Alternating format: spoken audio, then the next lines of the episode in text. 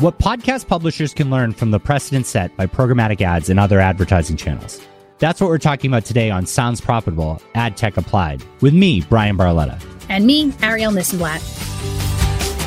Thanks to Podsights for sponsoring this week's episode. Podsights, podcast advertising insights and attribution built for advertisers, loved by publishers. Go to podsights.com for more information. Bryan, we've got a great episode here today. You are going to be speaking with Jordan Bentley, but before we get into demand side platform and what that means for listeners and for podcasters, let's do a little check in. What have you been listening to lately? What podcasts have been in your ear holes? So I've, I like ear holes. Uh, I've been falling down the audio drama uh, well, and uh, I've enjoyed it thoroughly. Midnight Burger is still my favorite, and my go-to. I burned through Brimstone Valley Mall, and then I followed one of the actors on there uh, to an older podcast that I cannot believe I never heard about, Ars Paradoxica, mm. and it's a three-season, like thirty-six episode time travel based podcast and it's absolutely blown my mind and i really think i'm it's going to be the first podcast that i've listened to again. I'm absolutely going to wow. start again from the beginning and check out the whole thing. What about you? What have you been listening to? Well i have been listening to wild boys from chameleon campside media it's amazing it's coming out weekly and it's a limited series and i feel like the precedent for the past few years has been to drop all episodes of limited series at once, but this one is coming out weekly and it is really doing a great job with cliffhangers. So I am completely captivated by it. The story has many twists and turns. I very much recommend it. It's sort of true crime, not so much on the crime side. So it's really investigative. It's great. And also, I love Canada and it, ha- it takes place in Canada. Heck yeah, I'll have to check it out.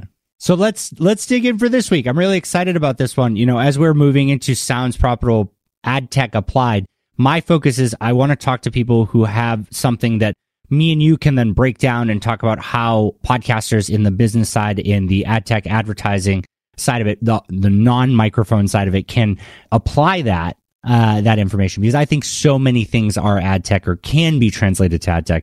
This one is super nerdy.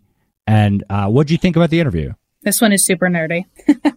I had to listen to this interview twice because there is so much in here that I wanted to make sure I had an understanding of it before I came on to chat with you about it. And also because it's the kind of interview that doesn't seem like it is advising. It doesn't seem like advice per se, but if you really break it down, you can learn how to use these techniques and tools to better yourself as a podcast publisher. So first, tell me how did you get in touch with Jordan Bentley? Yeah, I think we were, uh, we actually met over Twitter. I think I was arguing with somebody else about advertising in podcasting uh, and how programmatic affects uh, it. And we just kind of bonded over a topic on there and we're just, you know, he came on as a sponsor shortly after.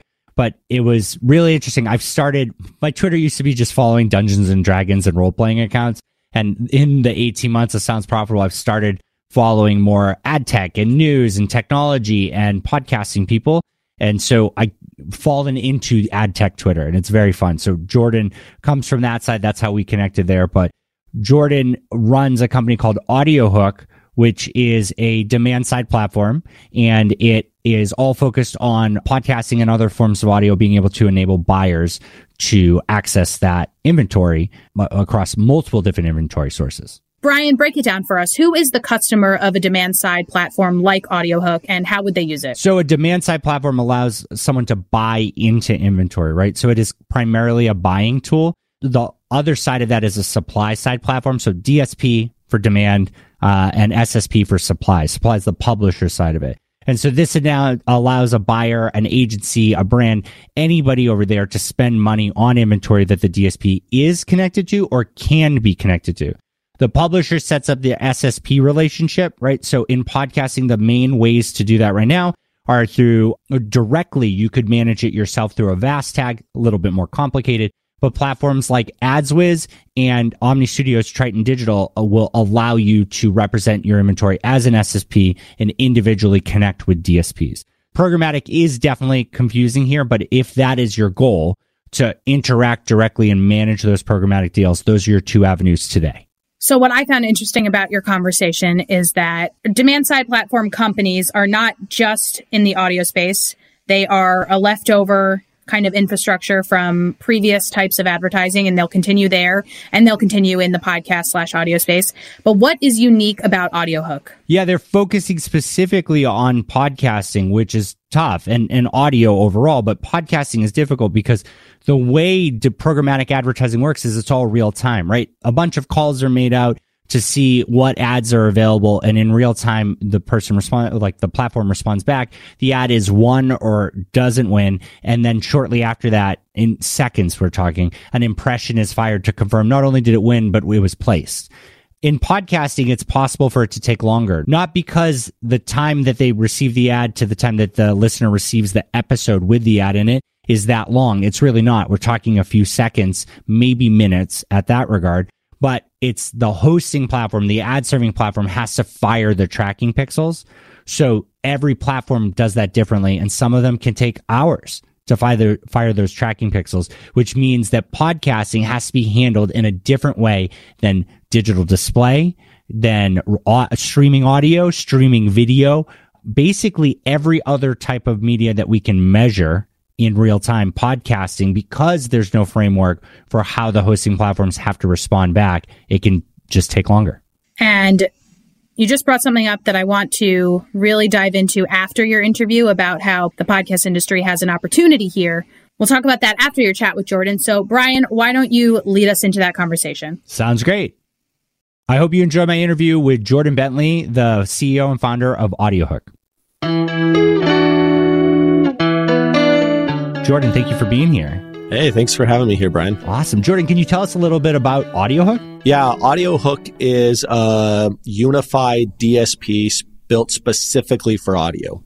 And so what I mean by that is in addition to typical programmatic audio inventory, we also add in non-automated inventory like host read ads for podcasts as well as other sources like traditional terrestrial radio. That's awesome. And I think that we need more technology that's focused on audio because a subset of that is podcasting and podcasting does need a little bit more handholding. So I'm real excited to hear that AudioHook is so focused on the podcasting side too.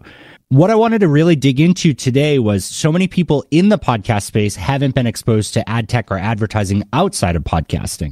And as we know, a lot of podcast ad tech was built by people who needed to hit a revenue demand from their board or their founders or investors or whatnot, and they built something that worked for them. Mm, the problem there is that we're not really built to a standard and things work very, very differently in podcasting than they do in streaming radio or streaming video or especially a website. So let's go for the most basic.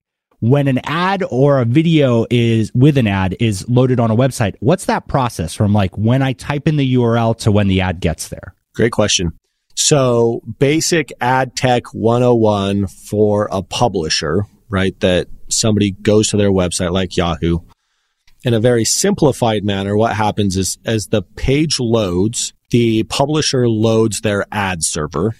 In the case of most publishers, this is DoubleClick and uh, which has changed names a few times.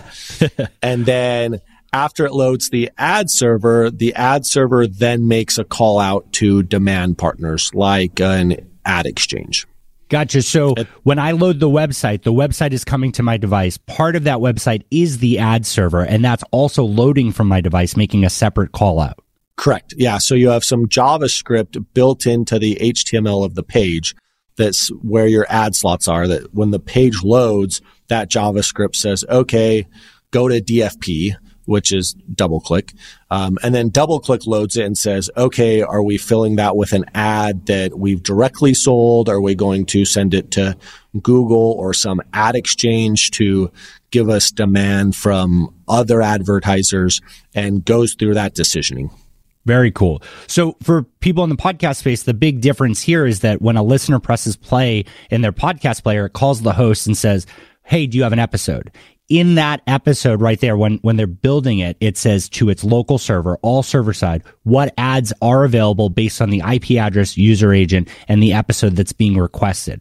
They're all filled right then and there. If there's any external calls to programmatic or marketplace, those also happen there because your hosting platform, which is like your website platform, and your ad server are built in together because only one thing, the full audio file can be returned back to the device. There's no way for an ad call in podcast advertising to come from your device.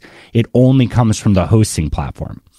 And so we have programmatic starting to expand in the space, Jordan. And that's a big reason why you're uh, spending so much time in podcasting, which is really exciting. Programmatic in podcasting focuses in the same way, right? The hosting platform's ad server says, what ads do I have available? And through VAST, so calling another URL to another ad server, or through a direct integration, which absolutely mimics the similar functions there, but your hosting platform makes the call to the ad server instead of you flighting a campaign that calls an ad server. That's how we get programmatic ads. So it's all contained in that linear process. That was a problem in standard digital advertising, right? That became an issue with DoubleClick with other Google partners at one point or another and led to some advancements, right? Correct. So the natural progression of this, if we go back to call it the 2000s, was it, it's this all started before there were ad exchanges and before there was programmatic inventory. And so that call was very basic. The website would load, it would call the ad server. Um, that was the only source of demand, and then it would serve an ad, right? Which is a very simplified version of what podcast advertising often looks like right now if they don't have programmatic or other demand built in. What started to happen and evolve is third parties would come to publishers and say, we want to buy ads on your site and we'll pay you more. If your house rate is going for a $4 CPM, we'll pay you a $5 CPM. And then another third party, these were often referred to as ad networks, would come to them and say, Oh, we'll pay you $6 inevitably somebody else would come and say, we'll pay you nine or ten dollars. So you started to get all of this demand from these third parties, again, often referred to as ad networks. And so the publishers would place them in what's referred to as a waterfall. Because while they said they would pay a, a $10 CPM, for example, it was only on the ads if they chose that they wanted to actually buy that ad. And so when a page would load, it would call the ad server. The ad server would then call that first um, ad network or first partner that's willing to pay $10 and say, okay, here's an ad. Are you guys buying it? And oftentimes they would say yes or no. In the case that it was no, it was like, okay, well, that was the guy that promised us 10 bucks. Let's call the guy that promised us eight or nine dollars. Cause again, we're only getting $5 for house ads. Do you guys want to buy it? And if they said no, then call the third or yeah. fourth or fifth. And this waterfall cycle got really extreme where you had a dozen or more calls. And how this impacted the user was you would go to a website and the content would load, but where there was a spot for a display ad, it may not load for five or 10 or 20 seconds later because you had to make all of these calls to third parties. And so the, what publishers did, and this happened over a number of years, like 10 years or so, is the publisher said, we have to figure out a way to make all of this happen at once. And again, skipping a little bit of the backstory, publishers uh, and the ad ecosystem ultimately invented uh, what we refer to as header bidding. Um, and header bidding, simply put, um, allows the ad server or the website to send out a request right when the page is first going to be loaded. This happens server side and not on the client's device anymore. Happens server side and says, okay, here's this, this user who wants to show them an ad. That ad request gets sent out simultaneously to a number of partners, three, four, five partners, but it's all simultaneous, right? So you're not waiting and doing this One daisy chain thing one at a time. You send it out to everybody at the exact same time. And then, uh, because it's server side, you can also do this stuff much faster because you're not reliant on a client side, you know, connection. And then they get the responses all back um, of those people that want to bid. They choose whatever is the highest, whether that's an external partner like an ad exchange or whether that's some house ad that they have in their ad server. And then they serve the ad. And that's all publisher controlled, right? So the publisher sets up all those partners in their ad server, which they control. It's not that the publisher is calling to like a marketplace or something that is doing that for them. Correct. and there's different tools out there, right? So part of the evolution of this, and again, I kind of skipped to the end with header bidding was there, there were a few intermediate steps where ad exchanges were like, well, we'll just do that all for you, right? Yeah. Why don't you, you know, initially sounds like a great idea, right? Hey, let's just get one partner. They're referred to typically as supply side platforms, SSPs, and we're going to help you get the most bang for your buck the challenge became that there wasn't a lot of tra- there wasn't a lot of transparency around any of this, and so you would partner up a publisher would partner up with an SSP and they'd say, okay, we're going to get you the best prices and we're yeah. going to take 15% of the revenue that we generate for you. And inevitably another SSP would come to them and say, well, we actually have more advertisers or we have more DSPs or we think we can get higher values and instead of taking 15%, we'll take 10. And so then you started to almost enter this waterfall weird situation again, where it's like, how do I make these two compete? Because the publisher has no transparency or no insight into what those bids were. They don't know if there's 10 advertisers or 10 DSPs buying from them or 50 or what it is. All they see at the end of the day is, you know, hey, I got X dollars for my ad space. And again, who knows how the sausage is made. And, and so that was also kind of a forcing function of this transition to header bidding because rather than working with, well, what's interesting is they started working with ad networks, one, two, three, four ad networks. They transitioned SSPs to say, Hey, let's get rid of this problem. But then they started competing with multiple SSPs and adding multiple of those in that recreated kind of the same issues. It was slightly better, but a lot of the same issues. Yeah. And so then with header bidding, um, it was like, okay, now we're getting more control. Now we're getting more transparency. There's an initiative called uh, prebid.js, um, which is an open source project that publishers can use if they want to, yeah, have real insights into, okay, what are the final numbers I'm getting from these different demand partners and I can choose which one I want. That's really smart because in podcasting that's the that's like the inflection point that we're at right now, right? There are two ways to participate in programmatic advertising. One is you work with a partner that you correct, connect all your supply into and you let them handle that on all your behalf, right? There's some great partners out there like AdsWizz there's uh, Voxnest. There's a handful of them out there that will handle all that. Uh, yep. Acast, even Spotify and Megaphone, to some example, are are exploring that area. But what it means is you lose transparency. You know that what, when they give you an ad, you're going to get a Correct. certain dollar amount as a minimum, usually a floor. Um, and, but they're not going to have to buy everything, but you don't know who they called out to. And so that's why I'm such a big proponent in podcasting of VAST based programmatic. And that only works on a few ad servers. You have Whooshkaa, Megaphone, Art19, Omny Studio, and Simplecast AdsWizz. And what I mean by VAST based programmatic is exactly how header bidding sounds, right? It's a server side call to a bunch of programmatic partners, having them all compete together. So basically you set them each up as a campaign, each up as rank five or 10 or whatever the bottom of your waterfall is, but they're at the same level. And so ideally what that means is all of them are called at exactly the same time and the winner gets the spot.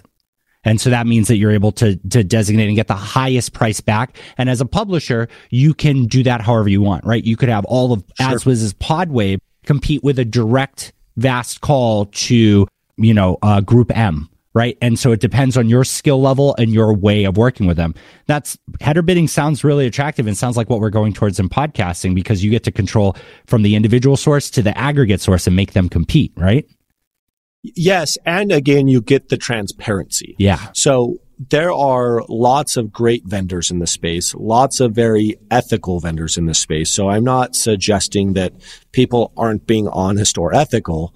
However, if we look at the history of programmatic advertising from a display, which is, you know, podcasting is following a lot of these same trends that publishers went through 10, 20 years ago on the display side. And so we like to look at that history and say, what learnings can we take from this?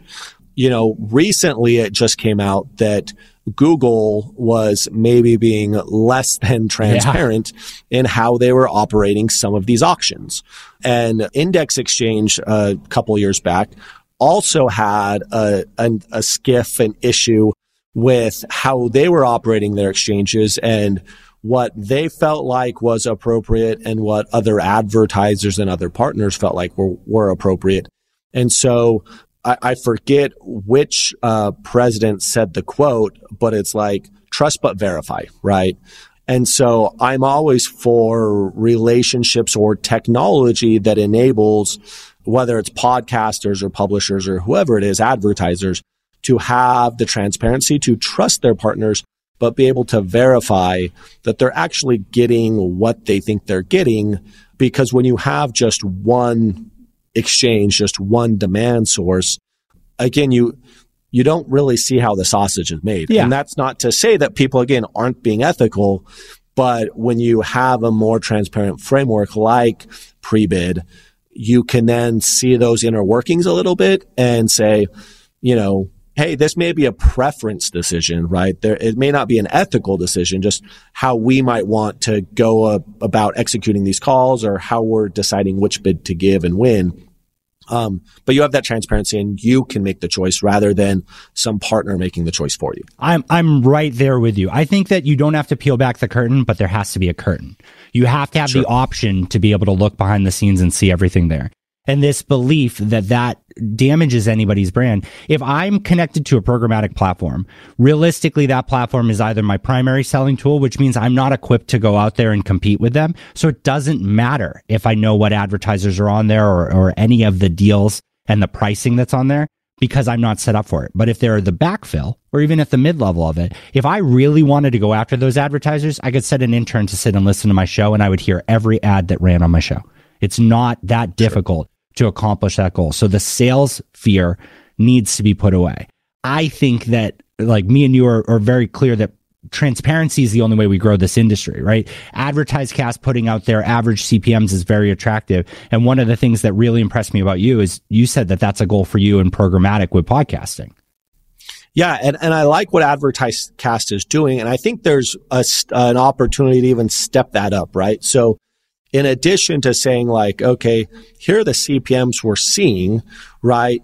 Is that an average, right? Is that the median? Is that the top 90th percentile? Naturally, some industries of or content, if you will, of podcasts are going to maybe fetch higher CPMs than others. Uh, an example might be a financial podcast. You know, banks, credit cards, anybody that works in the fintech industry or financial industry is eager to get users. And so if you have a podcast that um, has a lot of personal finance content, your CPMs may be super, super, super high. Yeah. Right. On the flip side, you know, if you're into, you know, cow breeding, which I hear is a very fast growing industry, there may be less advertising opportunities there. And so your CPMs may not be the same. And that's not to say that whatever partner you're working with isn't doing a good job, right? It just may be that there's less demand there. And so the CPMs might be $10 or $15 instead of 30 or $40 for fintech. So yeah, I, I'm all for transparency. And I think a great example is frankly just banks, right? We all work with banks. We trust them. They hold our money, but we can still go in and see the transactions. We can Yeah, still go in and log. see like, oh yeah, yep. They say I have $47 in my savings account. You know, I need to stop going to McDonald's so much. And so like, let's do the same thing, right? I, I agree with you. It's not that we aren't trusting people by being transparent. It's just, it's, it's a good practice and it keeps people honest, right? No, I'm I'm excited. So Jordan, thank you so much for being here. Everybody, please pay attention to AudioHook. I'm excited to see what they bring into the podcast space for transparency and programmatic. Uh, and Jordan, excited to have you back in the future. Perfect. I appreciate the opportunity, Bryan. Thanks, man. Bryan, great interview. So much knowledge in there. I definitely learned a lot. And I hope that if folks are listening Uh, I hope that if folks who listen to that have questions, they will hit us up on social media. I know you are very active on Twitter and you love answering questions. So please, if you are confused by any of the things like I was at first, hit me up, hit Bryan up. We are happy to help you break this down further. Bryan, what does it mean for ad tech that a company like this, Audiohook, is doubling down on the podcast world? I think it's really encouraging. I think programmatic is such a strong way to transact we've learned a lot from it. It's uh, over a decade old, I believe even longer than that. I not I don't have the fact checked available right now. Programmatic is another way to transact. It has a lot of value potential and podcasting is a little bit different because everybody's ad tech stack has been built different. So having a company see the immense value and decide to be very niche in audio and then further prioritize podcasting really says that there are other people outside of our sphere that see that there is tons of revenue potential here that we haven't tapped into. And that really excites me. And I alluded to this before the chat, but podcasting has an opportunity here. Obviously, podcast advertising is newer than TV advertising, is newer than banner advertising on a website. So what is the opportunity here for podcast publishers and for the podcast industry in general? And how can they set themselves apart from previous demand side platform tools? Yeah, we we spend so much time talking about how other countries can learn from the US and our podcast growth and everything that we've done. And we we don't want to like impart that knowledge. We don't want to take that seriously sometimes when we look at our industry and comparing it to other industries. Uh, everything that we're going through with programmatic and advertising, you can find another industry that mimicked that at one point or another and what they learned from it. And I'm so like, it means the world to me that you were able to really zoom in on that because transparency is a big thing. Google is being blasted right now for a lack of transparency in their programmatic and marketplace offerings.